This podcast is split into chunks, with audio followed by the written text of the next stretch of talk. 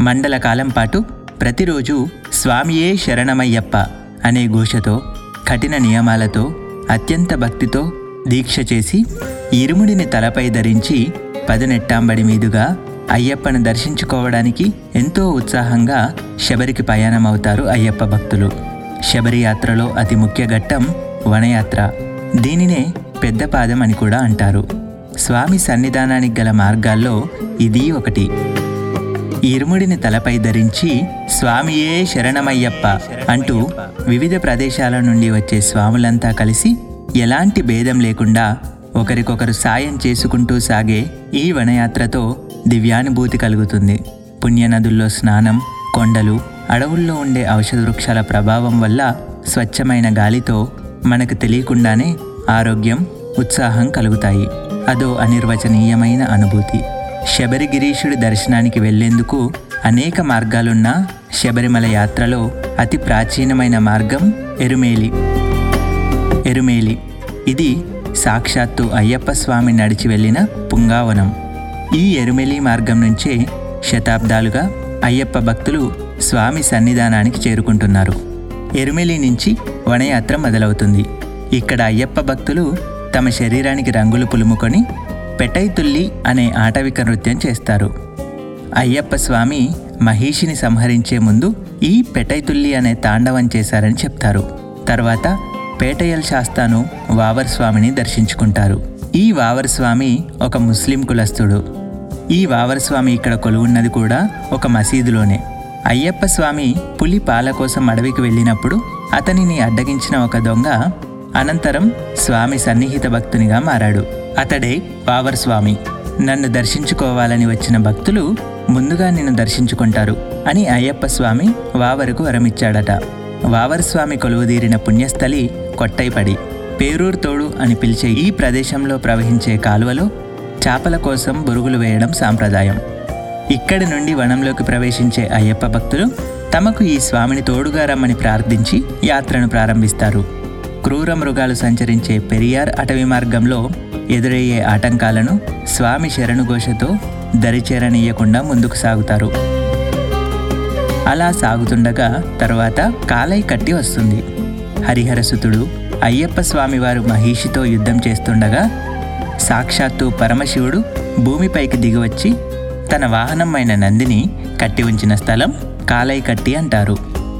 మలయాళంలో నందిని కాలై అంటారు. ఇక్కడ అతి పురాతనమైన శివాలయం కూడా ఉంది. ఈ పురాతన శివాలయం దర్శించిన తర్వాత హరిహరసుతుడు మహిషిని వధించిన స్థలం ఆలుదా నది వస్తుంది. అయ్యప్పతో యుద్ధం చేసిన మహిషి స్వామి బాణాలకు తాళలేక రోదిస్తూ కన్నీరు కార్చింది. ఆ కన్నీరు అక్కడ ప్రవహిస్తున్న ఆలసా నదిలో కలవడం వల్ల దానికి ఆలుదా నది అనే పేరు వచ్చింది. ఈ నదిలో స్నానమాచరించిన భక్తులు మూడు రాళ్ళను తీసుకొని భద్రపరుచుకుంటారు. ఆలుదా నదిలో స్నానం ముగిసిన తర్వాత భక్తులు ఎక్కే నిటారైన కొండయే ఆలుదామేడు. సుమారు ఐదు కిలోమీటర్ల మేర ఉండే ఈ కొండ ఎత్తైన గుండ్రాలతో ఉంటుంది. పైగా ఇక్కడ తాగునీటి సౌకర్యం కూడా ఉండదు. ఆలుదామేడు ఎక్కిన తర్వాత కలిడుంకుండ్రు వస్తుంది. మహిషిని వధించిన తర్వాత స్వామి ఆమె కలేబరాన్ని ఆకాశంపై విసరగా అది నేలపై పడిన స్థలం కలిడుంకుండ్రు బ్రహ్మహత్యా దోషం నుంచి బయటపడడానికి ఆలుదా నదిలో స్నానమాచరిస్తున్న దేవతలు మహిషి కలేబరం పెరగడం గమనించి ఆ నదిలో నుంచి తమ చేతికి దొరికిన రాళ్ళను తీసి దానిపైకి వేసి సమాధి చేశారు.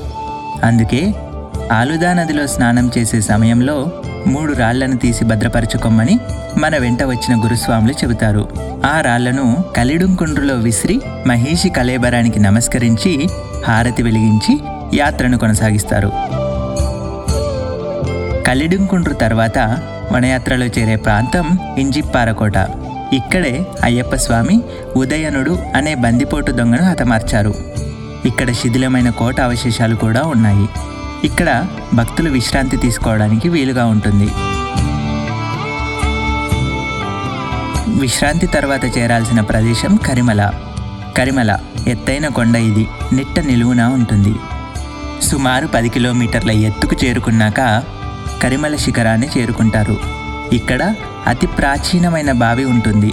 దీంతో పాటు జలపాతం కూడా ఉంది. ఇవి భక్తుల దాహార్తిని తీరుస్తున్నాయి. ఇంత ఎత్తులో జలపాతం ఒక్క శబరిమల యాత్రలోనే ఉంటుంది. కరిమల ఎక్కడం ఎంత కష్టమో దిగడం కూడా అంతే కష్టం అనే నానుడి ఉన్న స్వామియే శరణమయ్యప్ప అను శరణుఘోష ముందు ఈ కష్టం దూది పింజలా తేలిపోతుంది. కరిమల దిగిన తర్వాత చిన్న కాలువల నీరు ప్రవహించే ప్రదేశం వలియానవట్టం. ఇక్కడ ఏనుగుల సంచారం ఎక్కువ. వన్యమృగాలు సంచరిస్తుంటాయి. చీకటి పడే సమయానికి ఈ ప్రాంతాన్ని వదిలి వెళ్ళేందుకు స్వాములు సిద్ధమవుతారు.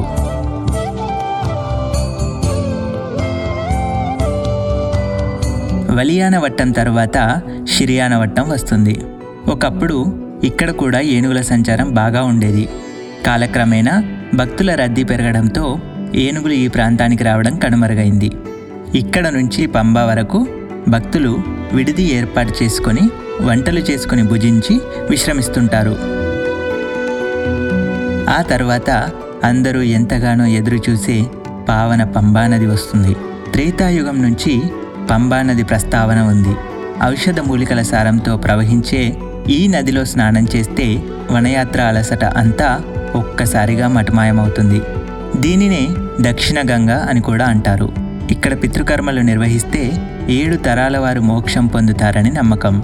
పెద్దపాదం యాత్ర చేస్తూ ఎరుమెలి నుంచి కాలినడకన వచ్చే స్వాములు చిన్నపాదం యాత్ర చేస్తూ నీలక్కల మీదుగా వాహనాల్లో వచ్చే స్వాములు ఇక్కడ కలుస్తారు. ఇక్కడ కన్నెమూల మహాగణపతిని దర్శించుకుని కొబ్బరికాయ కొట్టి యాత్ర ముందుకు సాగిస్తారు. పంబా నదిలో పవిత్ర స్నానం ఆచరించినాక కొత్త ఉత్సాహంతో నీలిమల కొండ ఎక్కుతూ స్వామి సన్నిధానానికి త్వరగా చేరుకోవాలనే ఉత్కంఠతో పావన పదినెట్టాంబడి స్వామివారి దివ్యమంగళ స్వరూపాన్ని చూడాలనుకునే ఆతృత ఇక్కడ నుంచే మొదలవుతుంది. కరిమల కంటే నీలిమల ఎక్కడం ఎంతో కఠినమని కొందరంటారు. నీలిమల ఎక్కిన తరువాత అప్పాచిమేడు చేరుకుంటారు. వనదేవతల మరియు మన పూర్వీకుల ఆత్మశాంతి కోసం ప్రీతి కోసం నీలిమల శిఖరం రెండు వైపులానున్న లోయలలో భక్తులు బియ్యపు ఉండలను విసురుతారు. భక్తిని పరిశీలించి కపట భక్తులకు ఆత్మ ప్రబోధ కల్పించడానికి దేవతలు ఇక్కడ వేచి ఉంటారని భావిస్తారు. ఆ తర్వాత మొదటిసారి మాల ధరించిన స్వాములు ఎంతగానో ఎదురుచూసే ప్రదేశం శరంగుత్తి.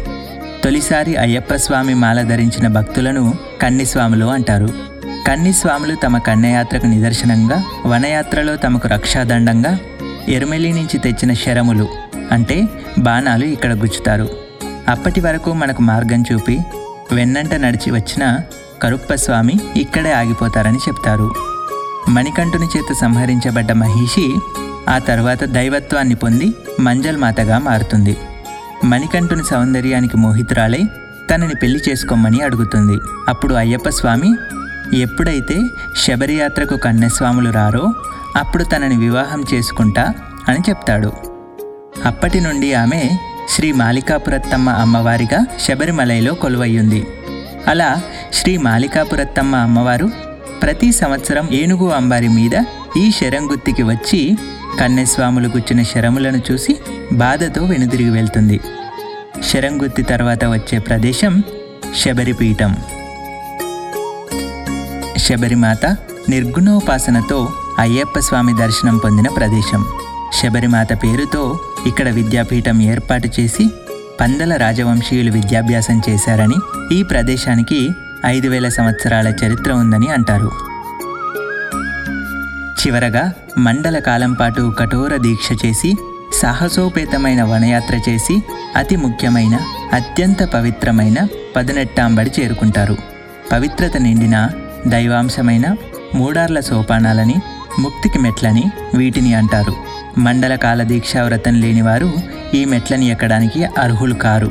మెట్లు ఎక్కే ముందు కొబ్బరికాయ కొట్టి కరుప్పస్వామికి మనసారా మొక్కుతూ స్వామియే శరణమయ్యప్ప అనే శరణు ఘోషతో మెట్లెక్కాలి. అది కూడా తలపై ఇరుముడి ధరించి మాత్రమే మెట్లు ఎక్కాలి. ఇరుముడితో పదినెట్టాంబడి దాటి సన్నిధానంలోకి ప్రవేశించిన భక్తులకు మొదట ధ్వజస్తంభం దర్శనమిస్తుంది. ఆ తర్వాత మణిమండపం మహాగణపతి సర్పరాజును దర్శిస్తూ ప్రదక్షిణంగా వచ్చి శ్రీ ధర్మశాస్త్ర అయ్యప్ప దివ్యమంగళ స్వరూపాన్ని దర్శించుకుంటారు. చిన్ముద్రధారి అయి ఉన్న స్వామిని కనులారా వీక్షించి ఆ స్వరూపాన్ని గుండెల్లో ప్రతిష్ఠించుకుంటూ ఇరుముడిని స్వామివారికి చూపించి నెయ్యాభిషేకం చేయిస్తారు.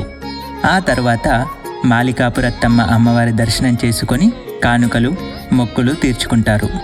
చల్లగా చూస్తే మళ్ళీ ఏడాది వస్తాం స్వామి అని తిరుపడికాయ అంటే కొబ్బరికాయ కొట్టి తిరుగు ప్రయాణమవుతారు. స్వామియే శరణమయ్యప్ప స్వామియే శరణమయ్యప్ప. శబరియాత్ర చేస్తున్న అయ్యప్ప భక్తులందరికీ శ్రీ మణికంఠ స్వామి కరుణా కటాక్షాలు కలగాలని కోరుకుంటుంది ధ్వని డివోషనల్. ఓం శ్రీ స్వామియే శరణమయ్యప్ప.